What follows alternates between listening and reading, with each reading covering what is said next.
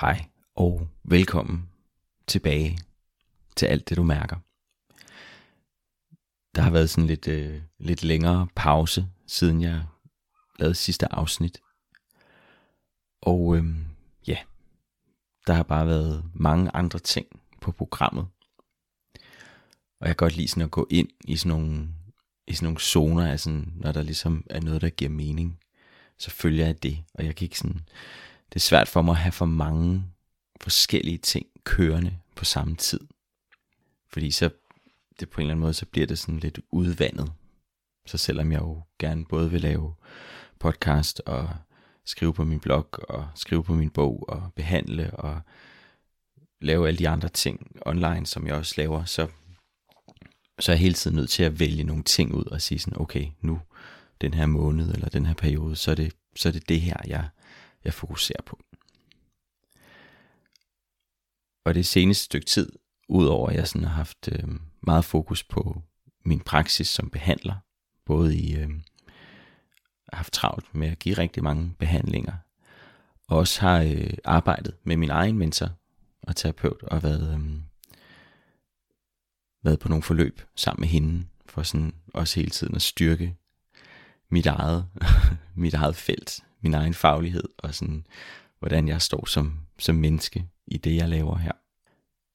Så har jeg fået sat min nye hjemmeside op, hvor jeg har fået startet en blog op igen. Det har jeg ikke haft i lang tid.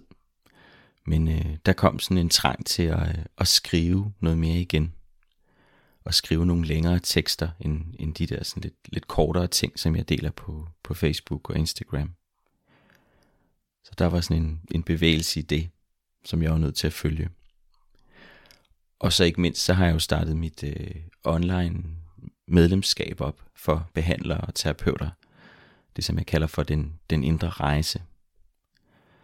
Som er sådan et, en læringsplatform og et fællesskab for andre behandlere og terapeuter. Typisk for dig som behandler og terapeut, som, som måske er sådan lidt ny i feltet, ny i faget, stadig på uddannelse, eller sådan lige sådan startet op efter uddannelse.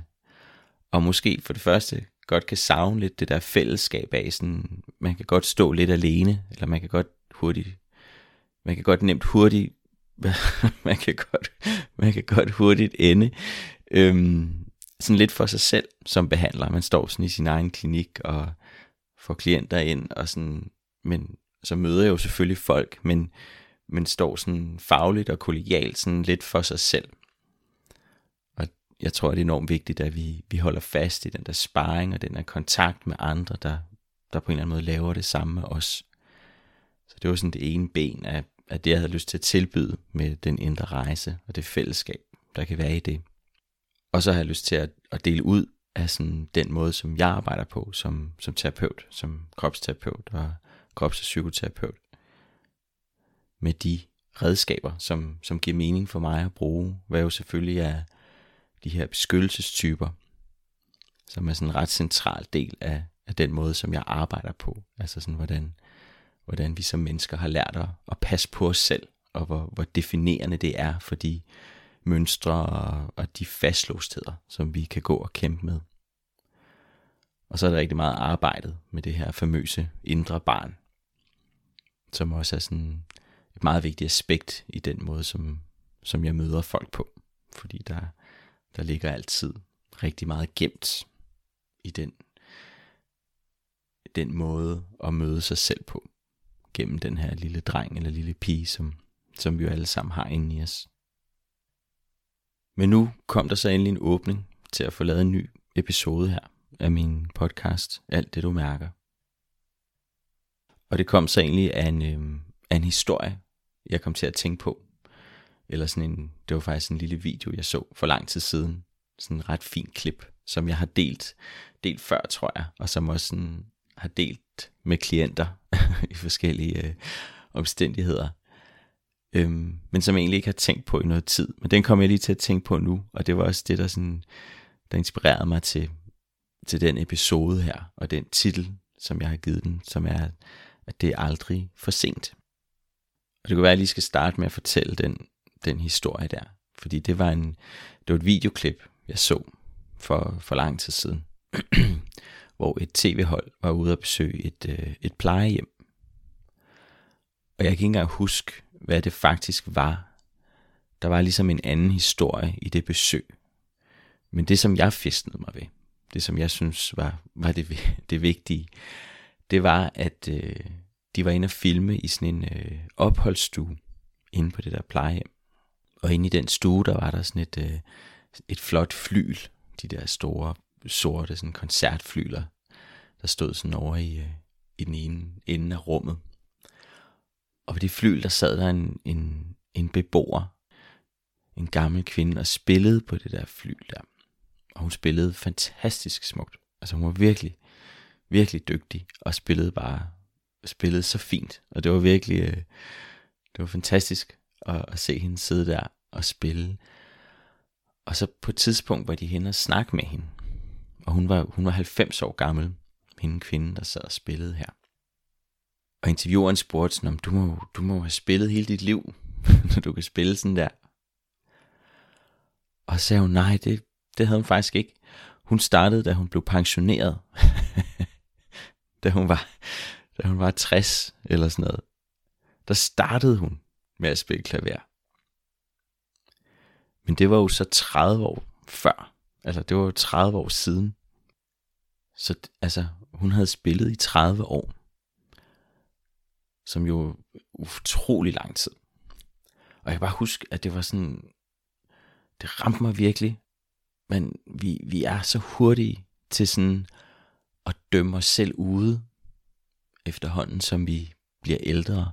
Og jeg er jo ikke engang specielt gammel, set i det lys i hvert fald. Jeg er kun sådan lige knap 40. Og, men jeg kan bare sådan huske, at sådan, det kommer jo tit sådan lige inden vi runder, altså sådan, lige inden vi bliver 20, så sådan, åh oh, nej, nu er min teenageår forbi, sådan, nu, nu skal jeg til at blive voksen, og sådan, åh, oh, alle de ting, jeg ikke har nået. Og så lever vi vores 20 og så lige pludselig så rammer vi de 30, og bare sådan, åh oh, nej, nu bliver jeg 30. Det var sådan virkelig, shit mand, nu er det slut. og så lige om lidt bliver jeg 40. Og sådan, men heldigvis er jeg nået til et punkt nu, fordi jeg kan jo godt se nu, sådan, jamen, altså sådan for hvert ekstra 10, er der bare sket nærmest dobbelt så meget, som der skete det foregående. Altså fordi der er også en erfaring, der bygger op. Der er sådan en, en måde at møde livet på, som ændrer sig. Så tingene bliver taget ind på en anden måde, er i hvert fald sådan min erfaring. Men altså det jeg bare synes var så stærkt ved det her klip, det var den her sådan dybe følelse af sådan, wow, det er virkelig aldrig for sent. Og selvom vi sådan måske med samfundets øjne er blevet, blevet gamle, eller sådan, så, så er det aldrig for sent at gå i gang med de ting, som er vigtige for os. Og jeg tror, det har været en vigtig erfaring for mig som behandler. Jo netop fordi, at sådan i et bredere perspektiv, og måske især i forhold til mange af de mennesker, som jeg arbejder med, af dem, som kommer til mig, fordi det er typisk ikke sådan de helt unge, der kommer til mig, og ligesom søger det, som jeg tilbyder fordi jeg typisk tiltrækker folk, der allerede sådan har arbejdet med sig selv i en eller anden grad. Og ligesom er nået til det der aspekt af, sådan, der skal noget mere med. Der skal mere end bare lige sådan at finde de hurtige løsninger. Så derfor er der jo også mange af de klienter, jeg arbejder med, som jo er ældre end mig. Og det tror jeg fungerer, fordi jeg har en meget stor ydmyghed for netop det, altså sådan for den livserfaring, som folk har med sig. Altså, jeg ved ikke bedre end nogen af dem, der kommer til mig. Jeg er udelukkende nysgerrig på den historie, de har med sig, og det jeg sådan mærker for deres krop og deres følelser og deres beskyttelseslag og alt det, der ligesom rører sig ind i dem, de ting, altså den information, som kommer til mig. Så jeg skal ikke stå som den der sådan kække 38-årige, der bare sådan har, har styr på præcis, hvad der er rigtigt og forkert. Fordi det har jeg ikke. Altså, det har jeg kun lige akkurat for mig selv nærmest. Men for alle andre, der er jeg jo primært bare et spejl. Og sådan hjælper til med at skabe et rum, hvor der er nogle ting, der kan få lov til at komme i spil. Og jeg havde ikke, jeg havde ikke været behandler i særlig mange år, kan jeg huske. Og havde sådan lige lært at arbejde med et indre barn.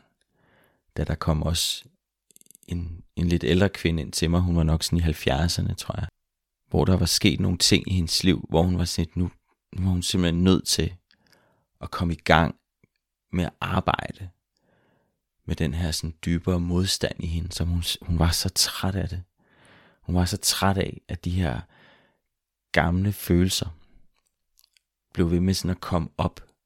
Og som hun også selv beskrev det, altså sådan selv nu som sådan 75-årig, der følte hun sig nogle gange stadigvæk som en 6-årig. I bestemte situationer. Der var stadigvæk noget, der sådan kom op fra den gang, som jeg tror, vi alle sammen kan genkende. Når vi sådan bliver presset nok op i et hjørne, så kommer de her gamle, sådan helt barnlige følelser op i os.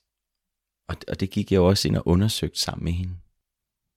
Og det var så fantastisk. Altså det var, det var så fint, som det jo er, når der er noget, der får lov til sådan at arbejde på den måde.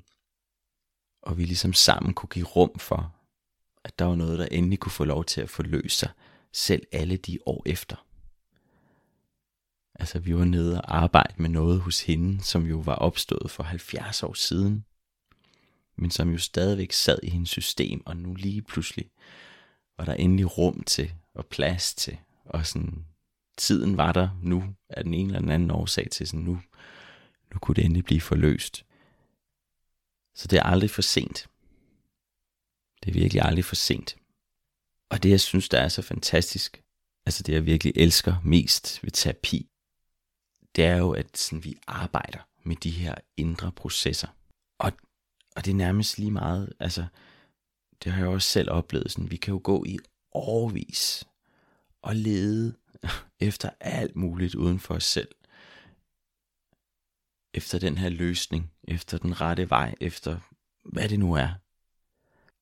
Og så lige pludselig sker der et eller andet, hvor der pludselig er et eller andet, der gør, at vi sådan retter blikket lidt indad og mærker sådan, mm, der er et eller andet her.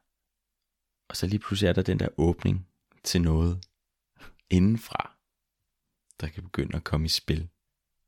Og med det så ændrer det karakter. Alt det, som vi prøver ligesom at navigere i uden for os selv, det ændrer karakter, fordi vi pludselig selv står i det på en helt anden måde. Og alt det, vi før har gjort sådan ud af desperation og afmagt og forsvar og alt det der, så lige pludselig så bliver der sådan mulighed for sådan at adskille alle de ting, som jeg før har gjort, ud af en beskyttelse. Fordi der er noget dybere, noget mere sårbart, som jeg ikke har kunne få lov til at arbejde med, eller som ligesom har været blevet ved med at være blevet gemt væk, og lige pludselig får det lov. Det her dybere lag i mig.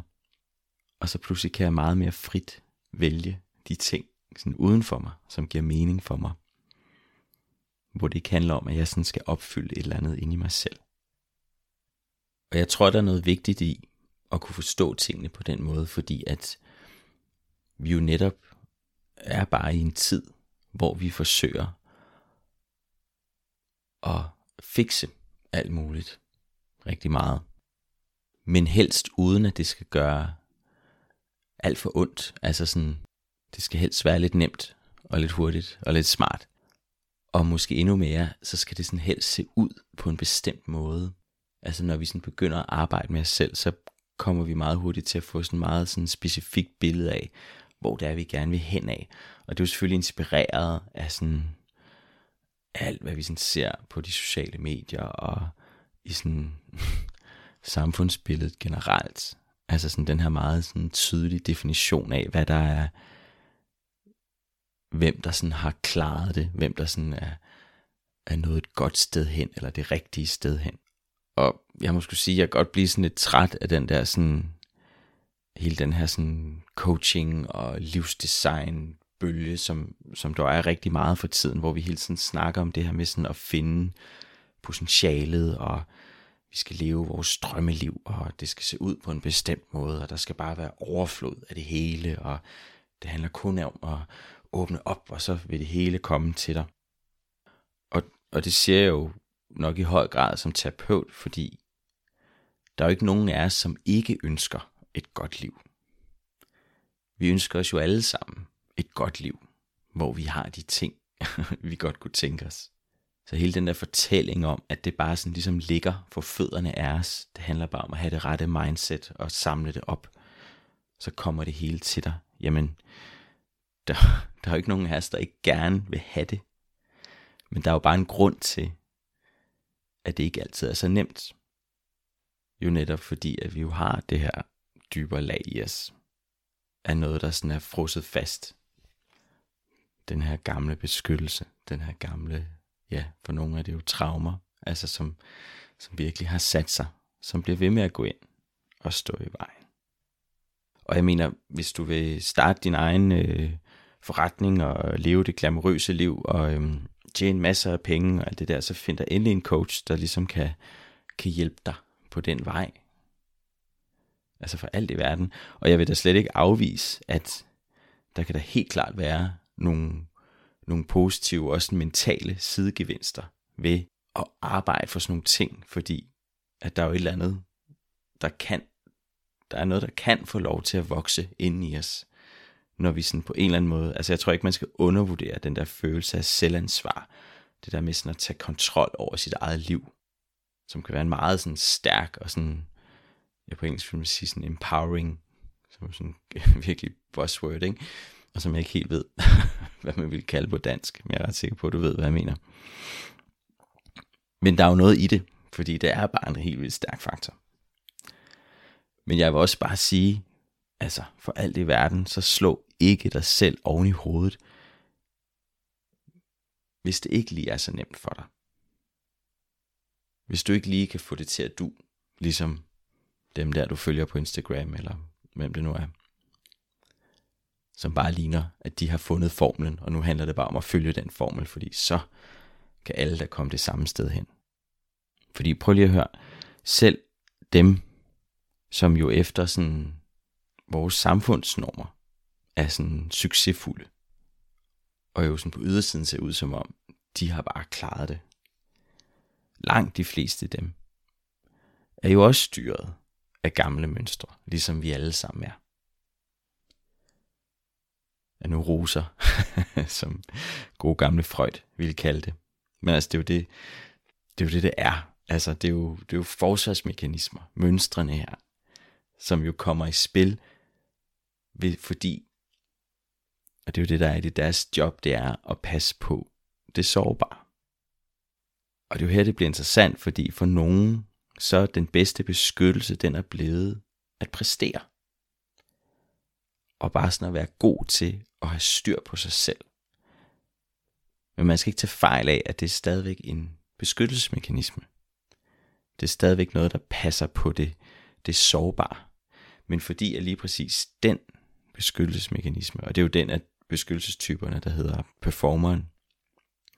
Men det er bare et enormt unfair sammenligningsgrundlag, fordi vi jo netop lever i et samfund, hvor lige præcis præstation og det at have styr på det, det er noget, der bliver hyldet sådan helt ud af proportioner.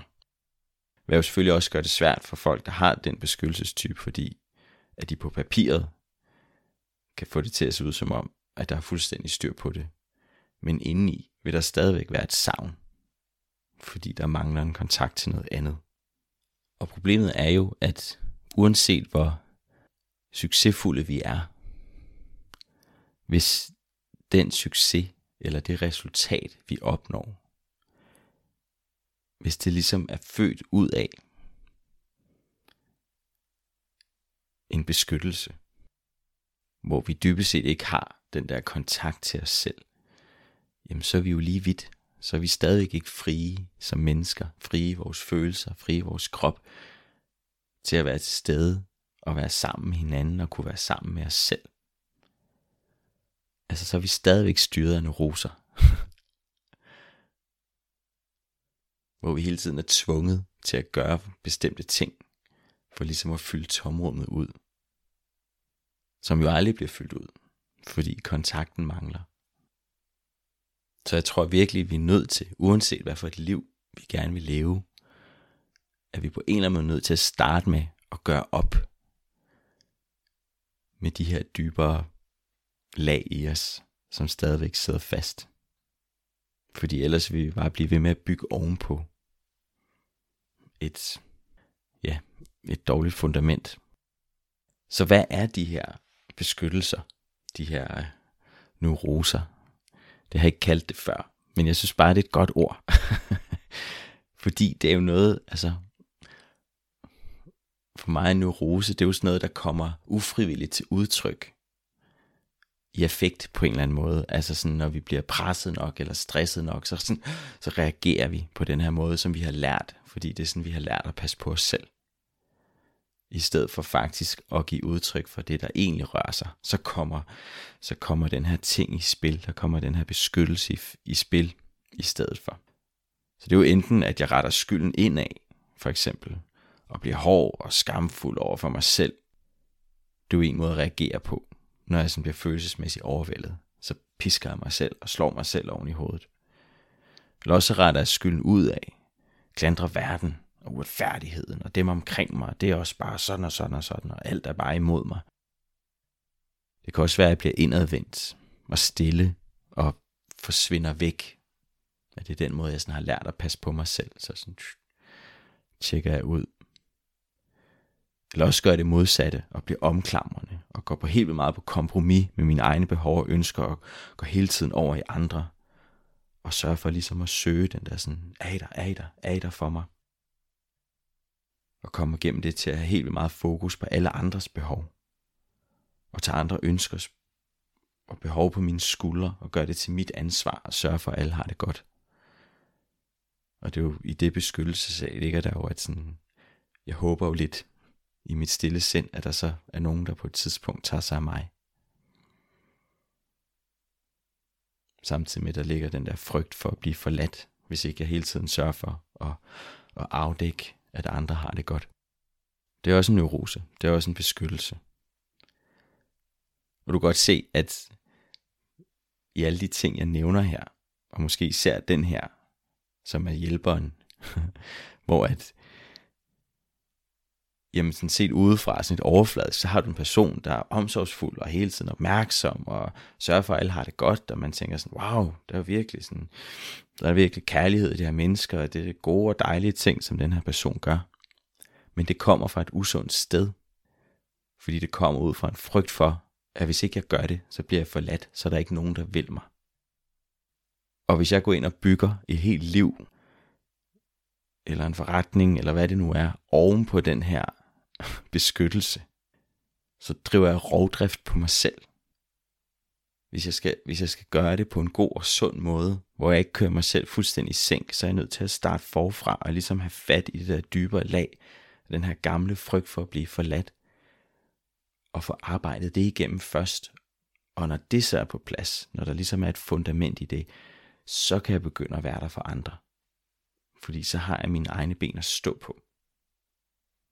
Så det er det, der er så sindssygt vigtigt i, at vi lærer at være opmærksomme på de her beskyttelseslag, som vi alle sammen har i os. Det kan også være, at jeg holder ud.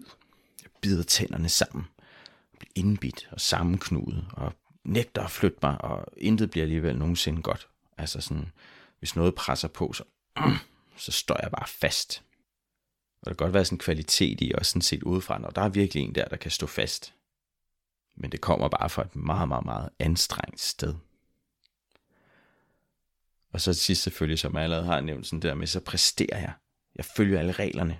Jeg laver planer og holder mig sådan helt rigid til dem, fordi det kan jeg finde ud af.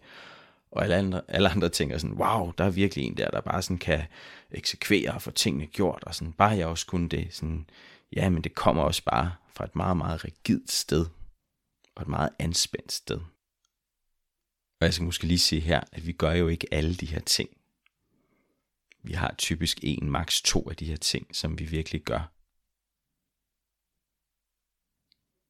Og så kommer vi til at sammenligne os med andre, der gør noget andet, og tænker sådan, åh, hvis bare jeg kunne det der.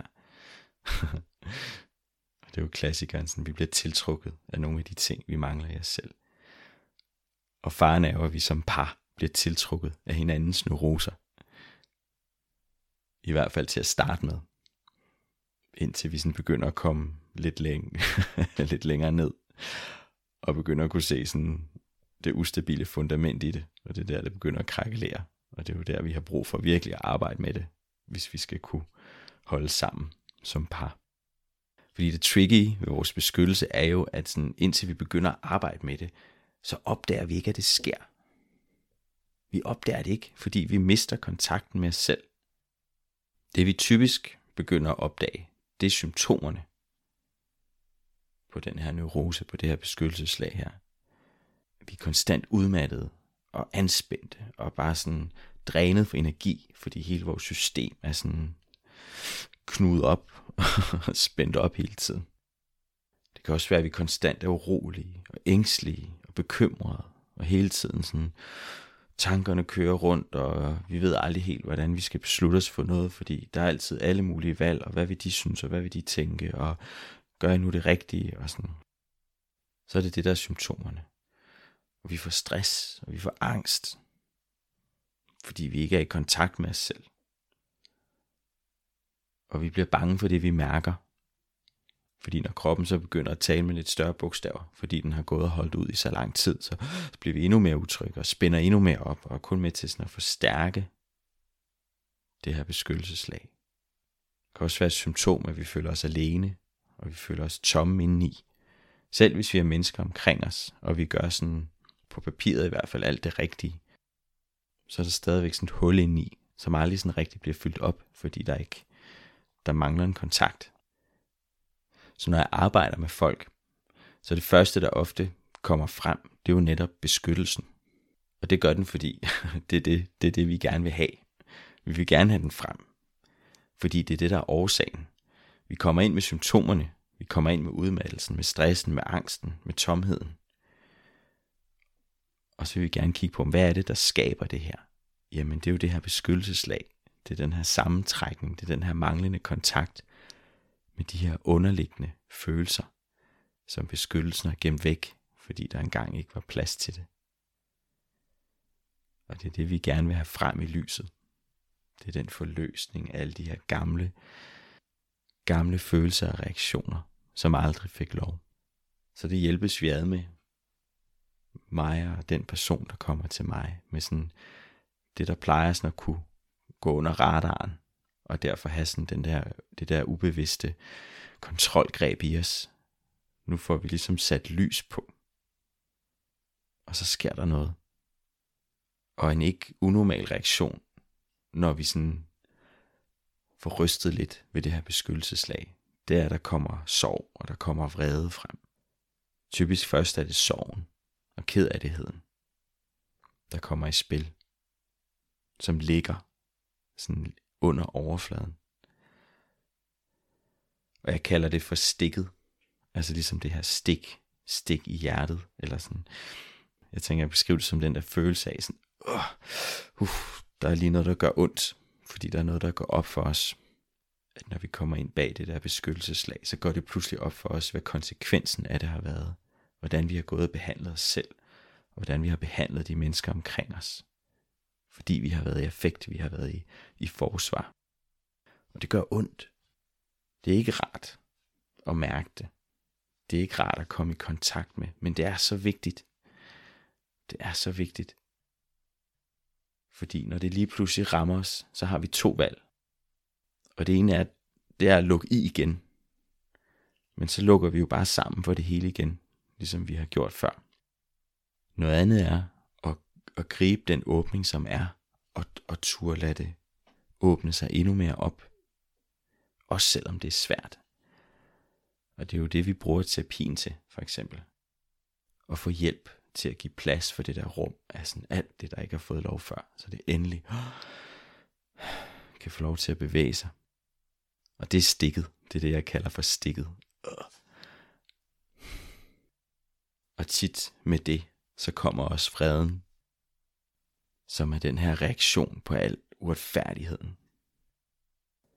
Fordi det jo også går op for os, hvor meget vi har tilpasset os hvor meget energi vi har brugt på sådan at holde på os selv, på at holde ud og gøre noget andet, end det der egentlig gav mening for os. Fordi vi skulle leve op til noget bestemt. Vi skulle være noget bestemt. Og der var en masse ting, vi ikke måtte være, så vi lærte at tilpasse os. Vi lærte at spille den her rolle. Og det kan der virkelig godt komme en vrede over, når det lige, når det lige pludselig virkelig går op for os. Sådan, mm, nu har jeg gået med det her, og sådan, hvorfor, hvorfor har jeg tilladt det?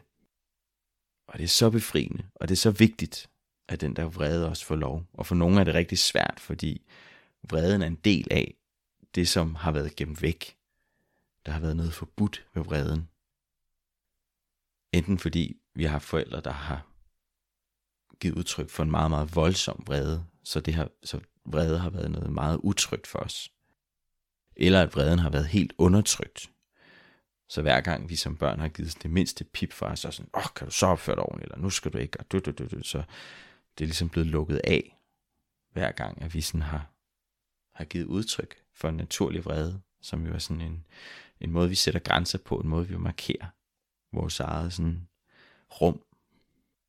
Men det, der jo følger med det her, er jo, at vi begynder at finde det der ståsted i os selv.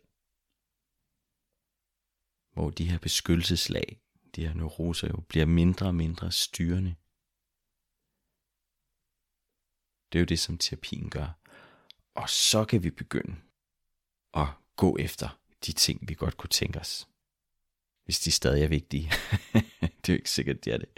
Men det kan også sagtens være, at de er. Nu skal jeg ud og tjene en million, eller skabe en forretning, eller gøre det og det, eller ud og rejse, eller hvad det nu kunne være. Fint. altså, go for it. Men nu kommer det fra et meget mere frit sted. Pludselig er det ikke så vigtigt, at det lige sådan bliver på en helt bestemt måde. Det bliver meget lettere, meget mere lejende, fordi jeg har et ståsted i mig selv, så kan jeg meget nemmere prøve ting af. Jeg er ikke så afhængig af, at tingene er på en helt bestemt måde. Og det er det, som terapi kan. Det er det, jeg elsker ved det. Det er det, jeg synes er så fantastisk. Også når jeg sådan fornemmer det i folk, at det begynder sådan at, at ulme det der ståsted. Sådan, Nå ja, ja, jeg står jo også bare her. Ja, ja mand, præcis. Og det er aldrig for sent. Fordi pludselig så er vi der. Pludselig så mærker vi det. Og om jeg så er 20 eller 30 eller 60 eller 80, det er sådan et, jamen, det er lige meget. Fordi det er der nu. Og der er også bare sådan det der forunderlige ved, at vi jo,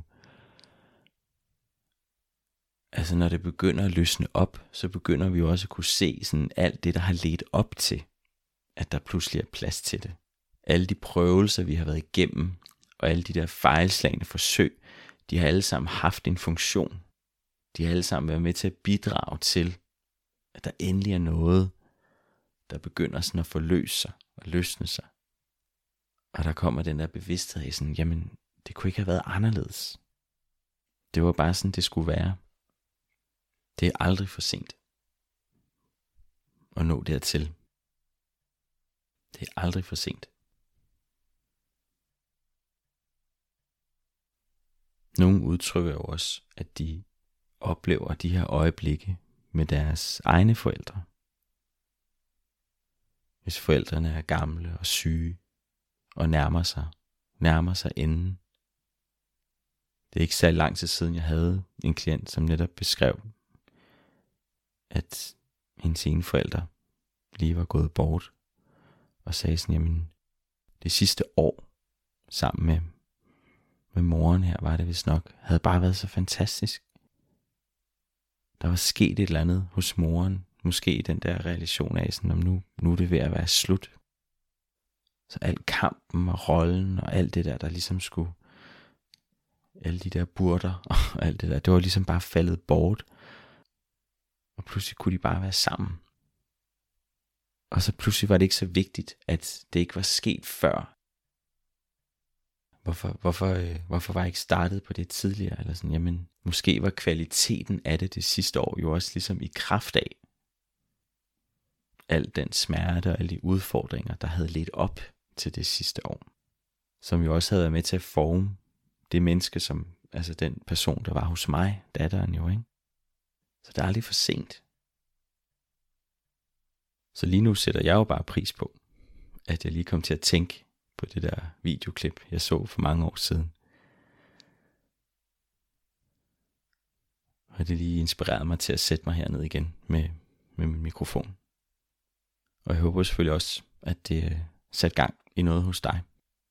Og som altid, ja, hvis du føler dig inspireret, så lad mig endelig høre. Du kan altid skrive til mig på simonsnabelagkropsvis.dk og ellers finde mig på Facebook og Instagram, hvis, øh, hvis du har lyst til at følge lidt med. Jeg er derude. Og så øh, høres vi ved næste gang. Forhåbentlig går der ikke helt så lang tid som, øh, som, som siden sidst. Og øh, ja, have en god dag. Vi høres ved. Hej.